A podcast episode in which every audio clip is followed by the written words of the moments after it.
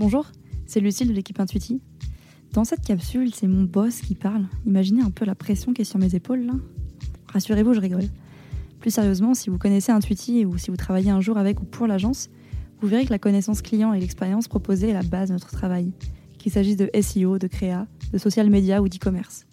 Sauf que pour aller au bout de nos convictions, nous avons besoin d'interlocuteurs et d'organisations qui les partagent. D'où l'idée de cette capsule avec Christian. Bonne écoute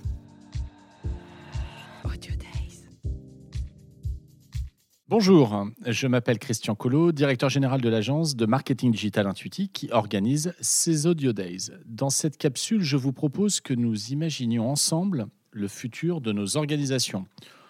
Peut-être pas à 10 ans, peut-être pas à 5 ans, mais déjà à 2-3 ans. Tout d'abord, parlons d'un constat.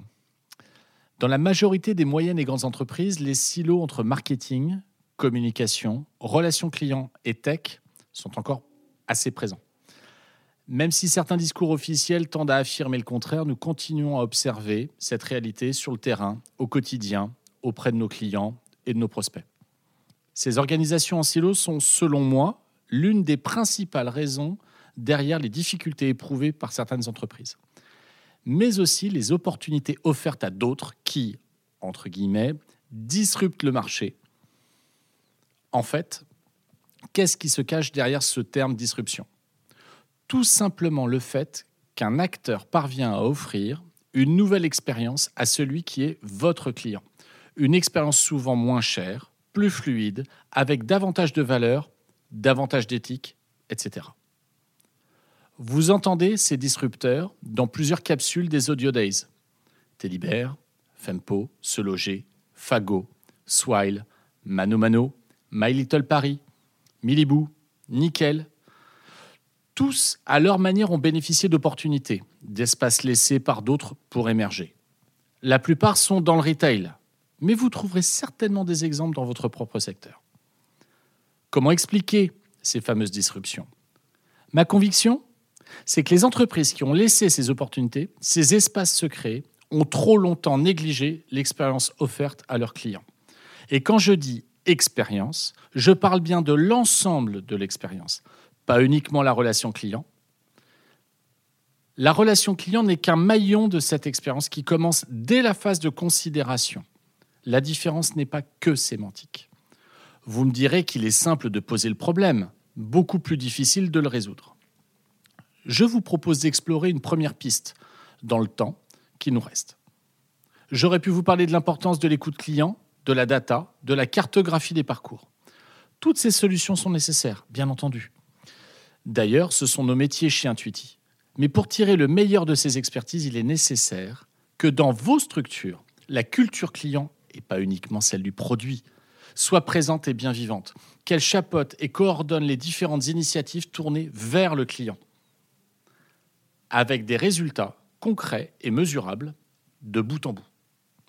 Une étude McKinsey indiquait ainsi une augmentation de 60% du NPS, Net Promoter Score, pour les entreprises qui pensent en termes de parcours client plutôt que de points de contact.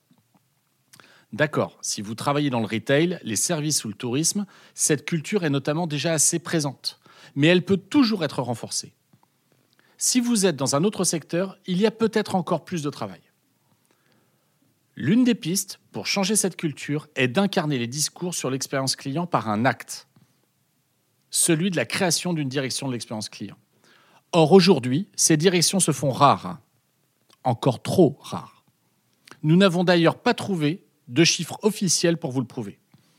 Nous avons donc réalisé un petit exercice sur LinkedIn et nous avons identifié en France l'ensemble des personnes ayant un poste de direction ou de responsable marketing environ 43 000. Communication externe, il ou elle, sont un peu plus de 20 000. Et enfin, expérience client ou CXO, un peu moins de 500. Pour que ces chiffres gardent une cohérence, nous avons inséré différents critères que je pourrais vous présenter, notamment sur la taille de l'entreprise. Autre chiffre étonnant, d'après une étude menée par Forrester en 2019, c'est en France que l'on constate le plus faible taux de responsables marketing qui se disent en charge de l'expérience client. 27% contre 42% en moyenne dans le monde. J'en profite pour vous inviter à écouter la super capsule de Thomas Husson, VP Forrester. Pour conclure, il reste de nombreuses questions à se poser, notamment pourquoi n'y a-t-il pas plus de direction d'expérience client au sein des entreprises françaises? Souvent, la principale raison réside dans le fait que ces directions chamboulent les organisations en place. Autre question, quel profil doit prendre ce poste de CXO Certainement une personne aussi agile que structurée, charismatique, très à l'aise dans le relationnel, avec une forte expertise data. Une, personne qui doit absolument être membre du COMEX. Vous, peut-être? En tout cas, réfléchissez-y.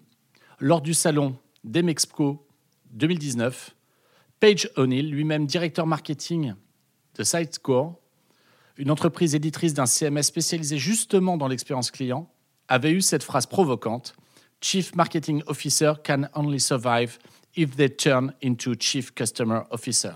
À bon entendeur.